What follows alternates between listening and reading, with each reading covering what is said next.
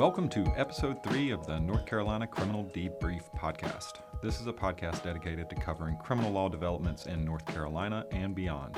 I'm Phil Dixon, the Defender Educator and a faculty member here at the UNC School of Government in Chapel Hill. Big thank you to Paul Bonner for his technical wizardry in the studio.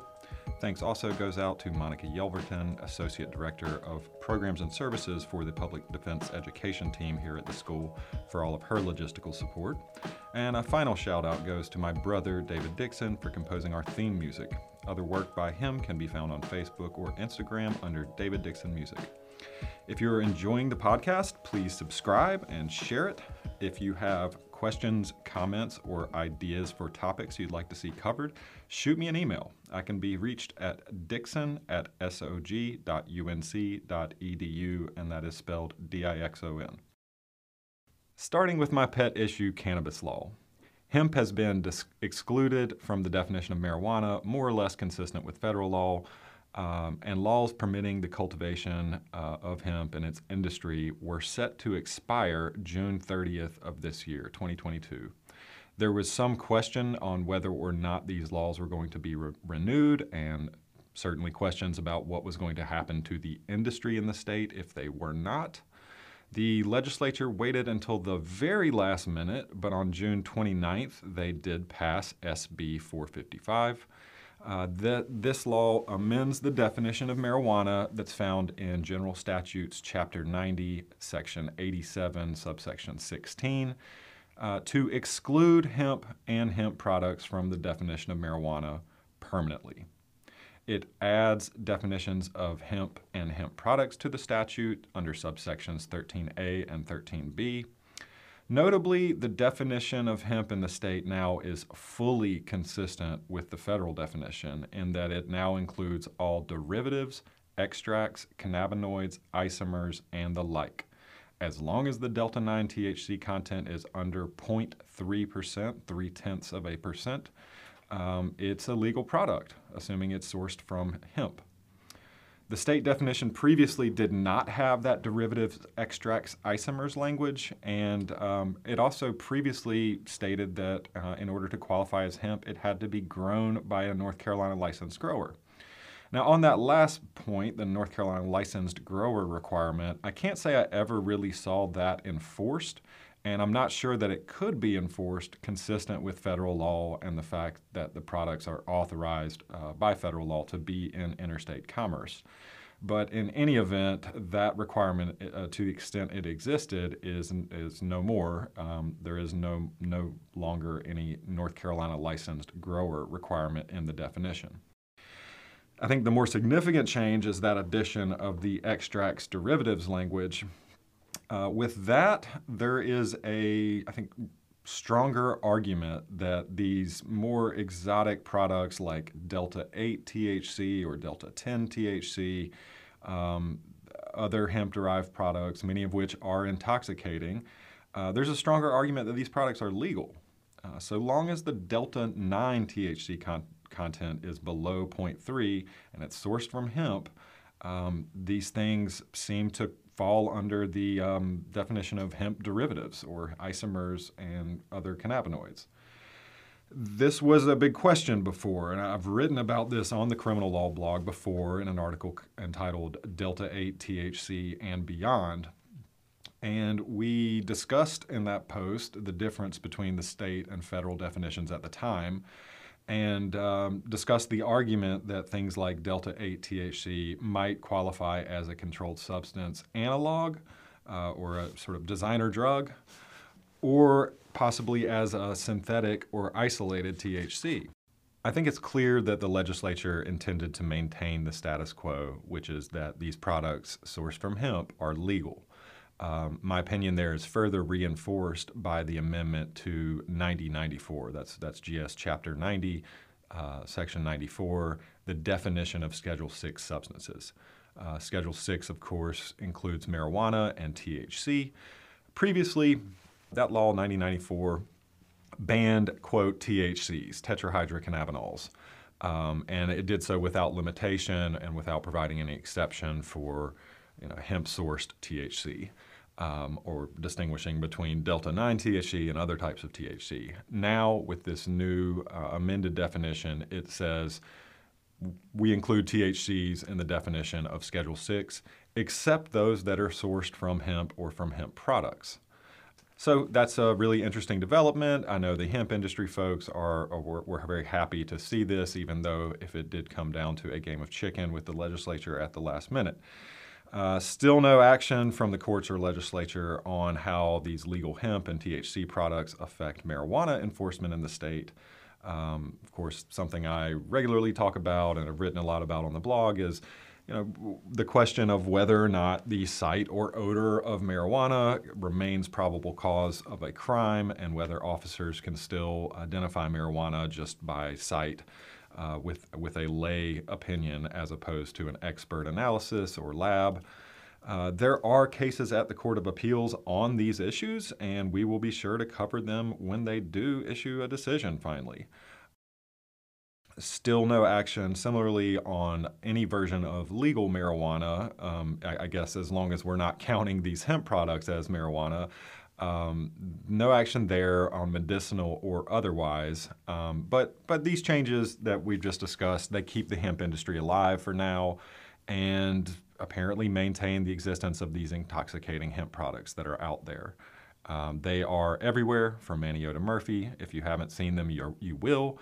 Uh, I was just out having a drink downtown uh, the other evening in Chapel Hill, and a bike rickshaw pulled up, and they were selling from the bike uh, all kinds of hemp sourced THC products, you know, the edibles, the vapes, uh, extracts.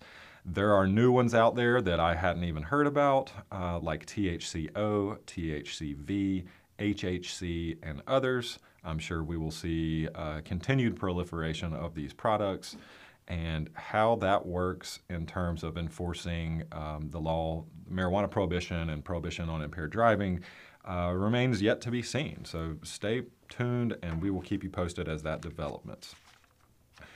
I next wanted to move on to some U.S. Supreme Court decisions. Uh, of course, the biggie since we last um, broadcast was Dobbs. Uh, Dobbs versus Jackson Women's Health Organization. Uh, that case overruled Roe v. Wade um, basically eliminating any federal right to abortion and sending that issue back to the states.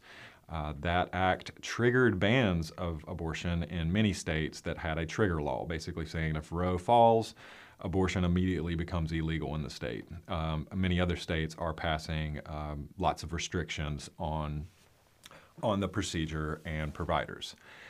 Uh, this is not necessarily criminal per se for North Carolina, at least at this point, but I think we, we will see an increase in um, prosecutions about uh, surrounding abortion providers and potentially the women um, obtaining them or people otherwise assisting people in obtaining abortions.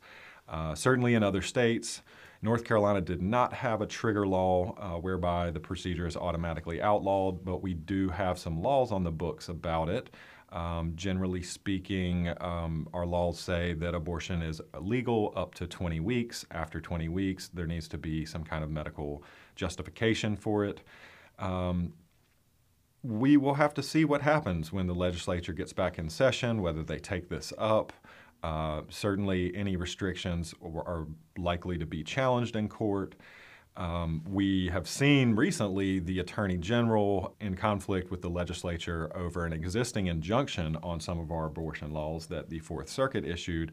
Uh, that injunction remains in place for the time being, but likely is no longer supported by law given uh, the Supreme Court's holding in Dobbs.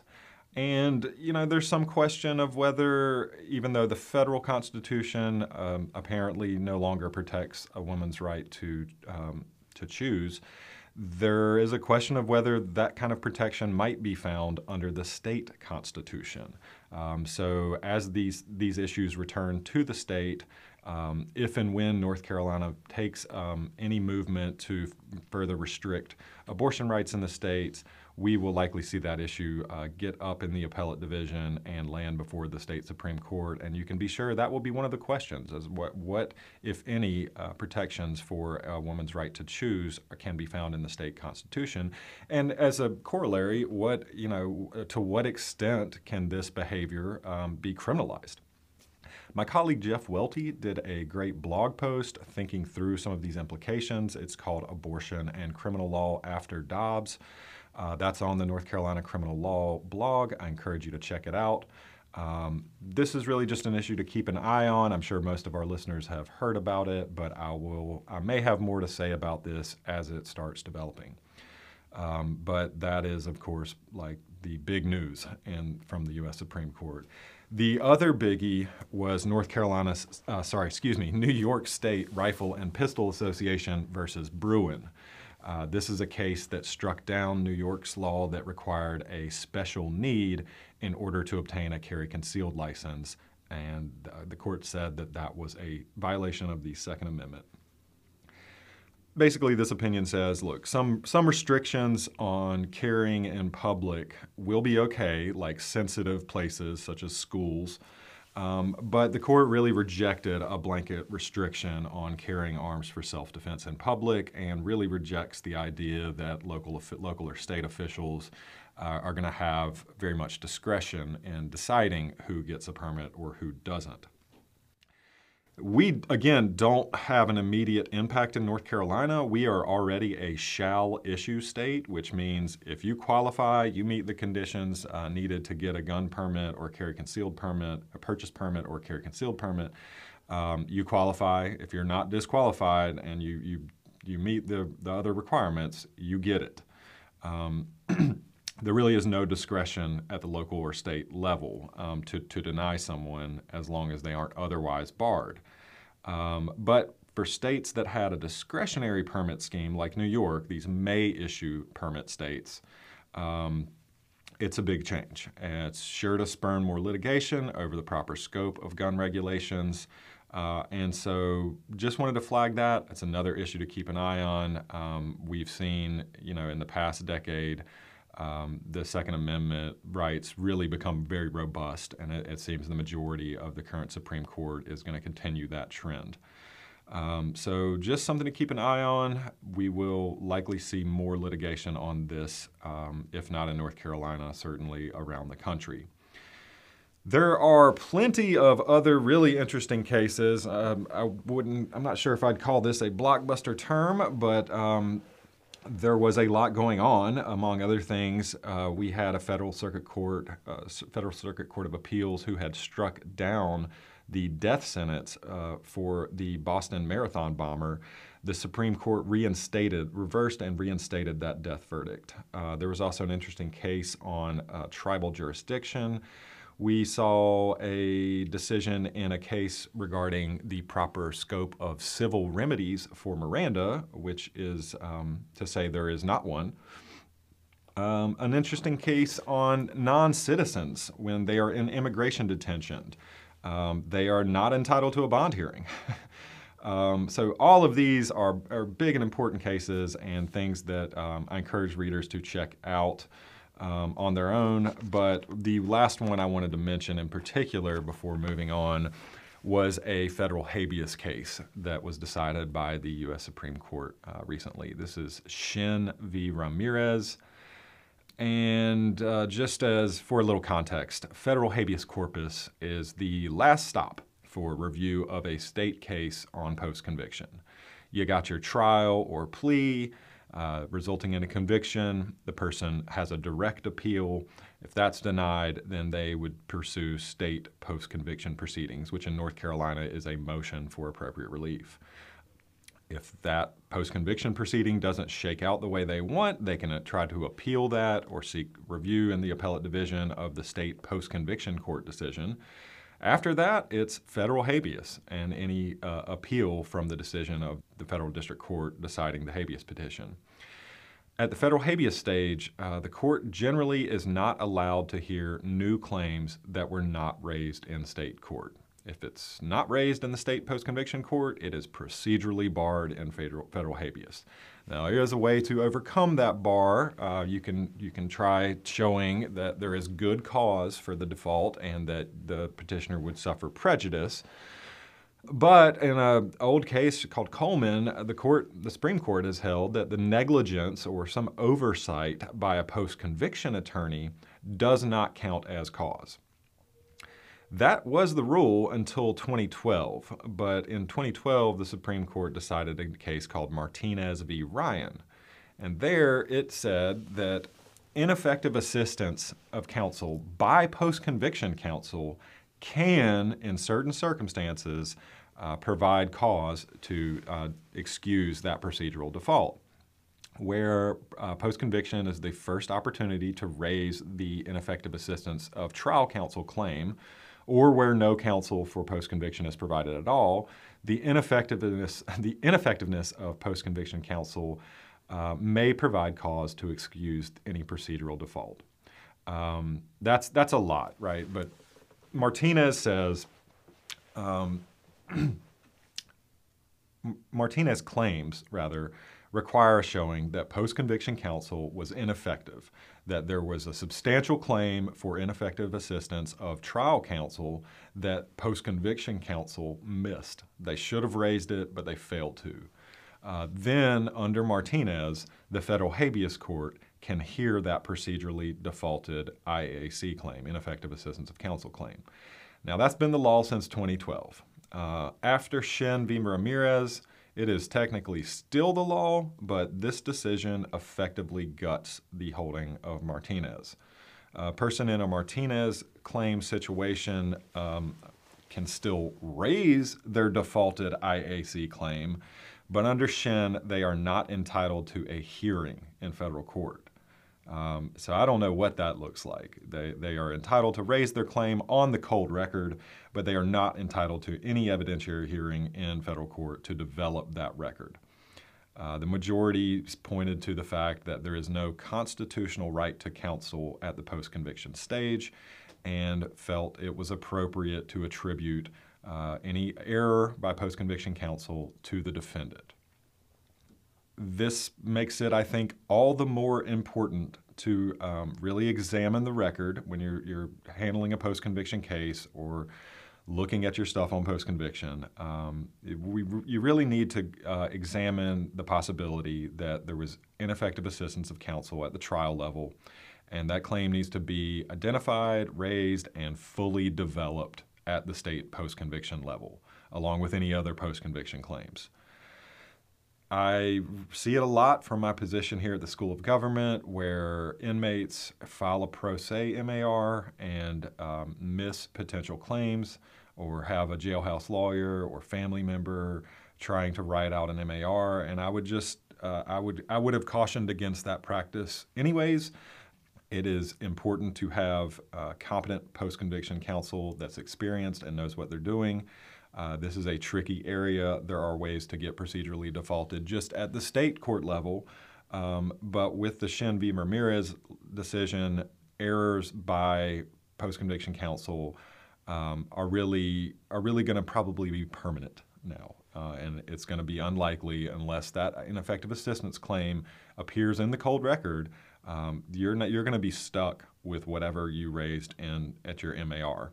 Um, so watch out, and uh, really, I really caution. Um, I urge caution uh, at the idea of rushing on an MAR or doing it without competent counsel.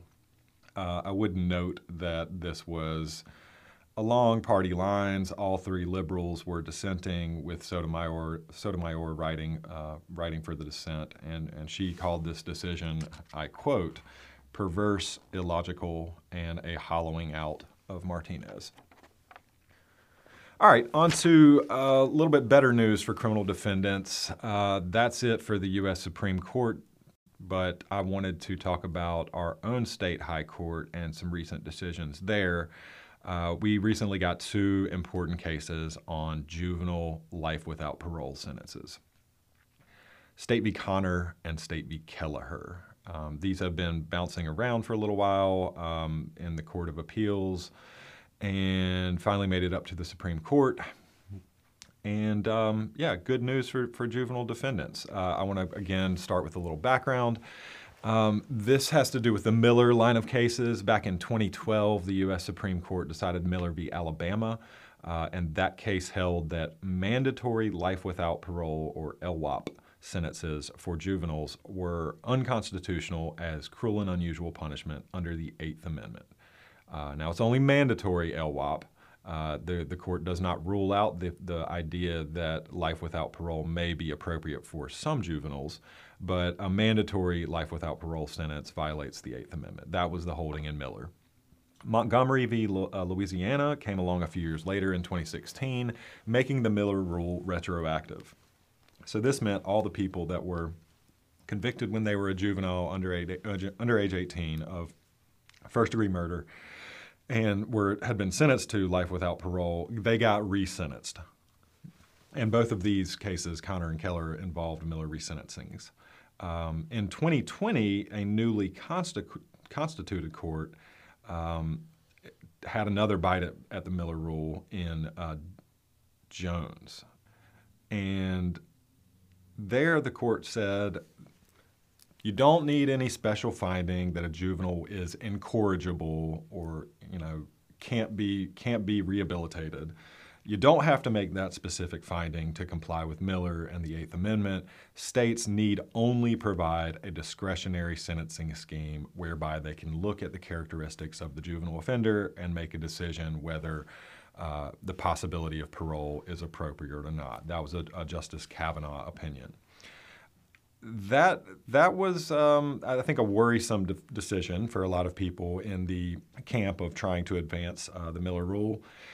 And lots of questions about what that meant on the ground. I mean, was this really a rollback of some of the Miller rights, or are they simply saying no special finding is required? Um, and tons of tons of questions remained on the ground. You know, courts were, were, were doing all sorts of things in these cases in North Carolina and around the country. Um, you know, again, life without parole is an option, uh, but that's often, you know, the court said in Miller, uh, I believe it was Miller, that, that that's going to be the rare case, you know, the incorrigible, unrehabilitatable uh, juvenile. Um, so while LWOP is an option, I don't think we're seeing that happen a lot. But there are lots of que- there have been lots of questions and lots of splits of authority around the country on how this works for multiple offenses, um, you know, consecutive terms. It doesn't matter if it's more than one crime. Um, you know, at what point does a term of years sentence really become a de facto life sentence? You know, five consecutive 20-year terms okay just because it's not in, not entitled a life without parole sentence? Uh, well, we got answers to some of those questions uh, in these two cases. Uh, in Conner, State v. Conner, we had a 15-year-old uh, who was convicted of murder one and first-degree rape of his aunt. Uh, after a Miller resentencing, the judge determined he was not incorrigible and gave him life with parole, which means an opportunity to seek parole at 25 years. But the judge imposed a consecutive 20 year minimum sentence for the rape on top of the 25 year uh, minimum for the murder. So uh, Mr. Conner received a total minimum 45 years in jail before he would be parole eligible. The Supreme Court found that this violated Miller and the Eighth Amendment, and it violated the state constitutional parallel uh, found in Article 1, Section 27, uh, which, which bans cruel or unusual punishment. The court pegged the max time around 40 years, at, at 40 years, excuse me. If the, if the juvenile is not incorrigible, irredeemable, uh, and, and life without parole is not justified, they need an opportunity for release by 40 years. At 40 years, that's a de facto life sentence. And the court got there by looking at both you know the, the retirement age in the state and how you know how likely it is that a person will have a meaningful opportunity to contribute to society and to enjoy life uh, after their sentence, as well as looking at the U.S. sentencing guidelines for for federal court, which pegs a de facto life sentence at around 39 plus years. Similarly, we saw in Kelliher, this was a 17 year old. He had two counts of first degree murder. And after a Miller resentencing, again, the trial court found that he was not irredeemable, but imposed two consecutive life with parole sentences, uh, 25 years each, meaning 50 years before Mr. Kelliher would become eligible for parole. And again, keep in mind in both of these cases, we're just talking about parole eligibility. There's no guarantee that the person will be released. It's simply that they have an opportunity to be released. The North Carolina Supreme Court held that this too was a de facto life sentence. Uh, they noted it's not about the number of crimes, it's about the nature of the juvenile offender. Um, Kelliher is, is really interesting in that they specifically overruled an earlier case that said state constitutional protections uh, in this area uh, are no more no more broad than the Eighth Amendment. Uh, well, you know, the Eighth Amendment prohibits cruel and unusual punishment. Our state constitution uh, provides um, that no cruel or unusual punishment. And so the argument had been kicking around in these cases that the state constitution, the way the wording of the state constitutional protections, is more broad, and um, that that carried the day here. Now, I will say the court was careful to cabin the decision uh, to juvenile cases and, and, went out its way to say no application to adult cases. Um, but that's that 40-year cap uh, before someone has to be given an opportunity uh, to seek parole. That's firmly established now, and it's a really big deal for this category of offenders.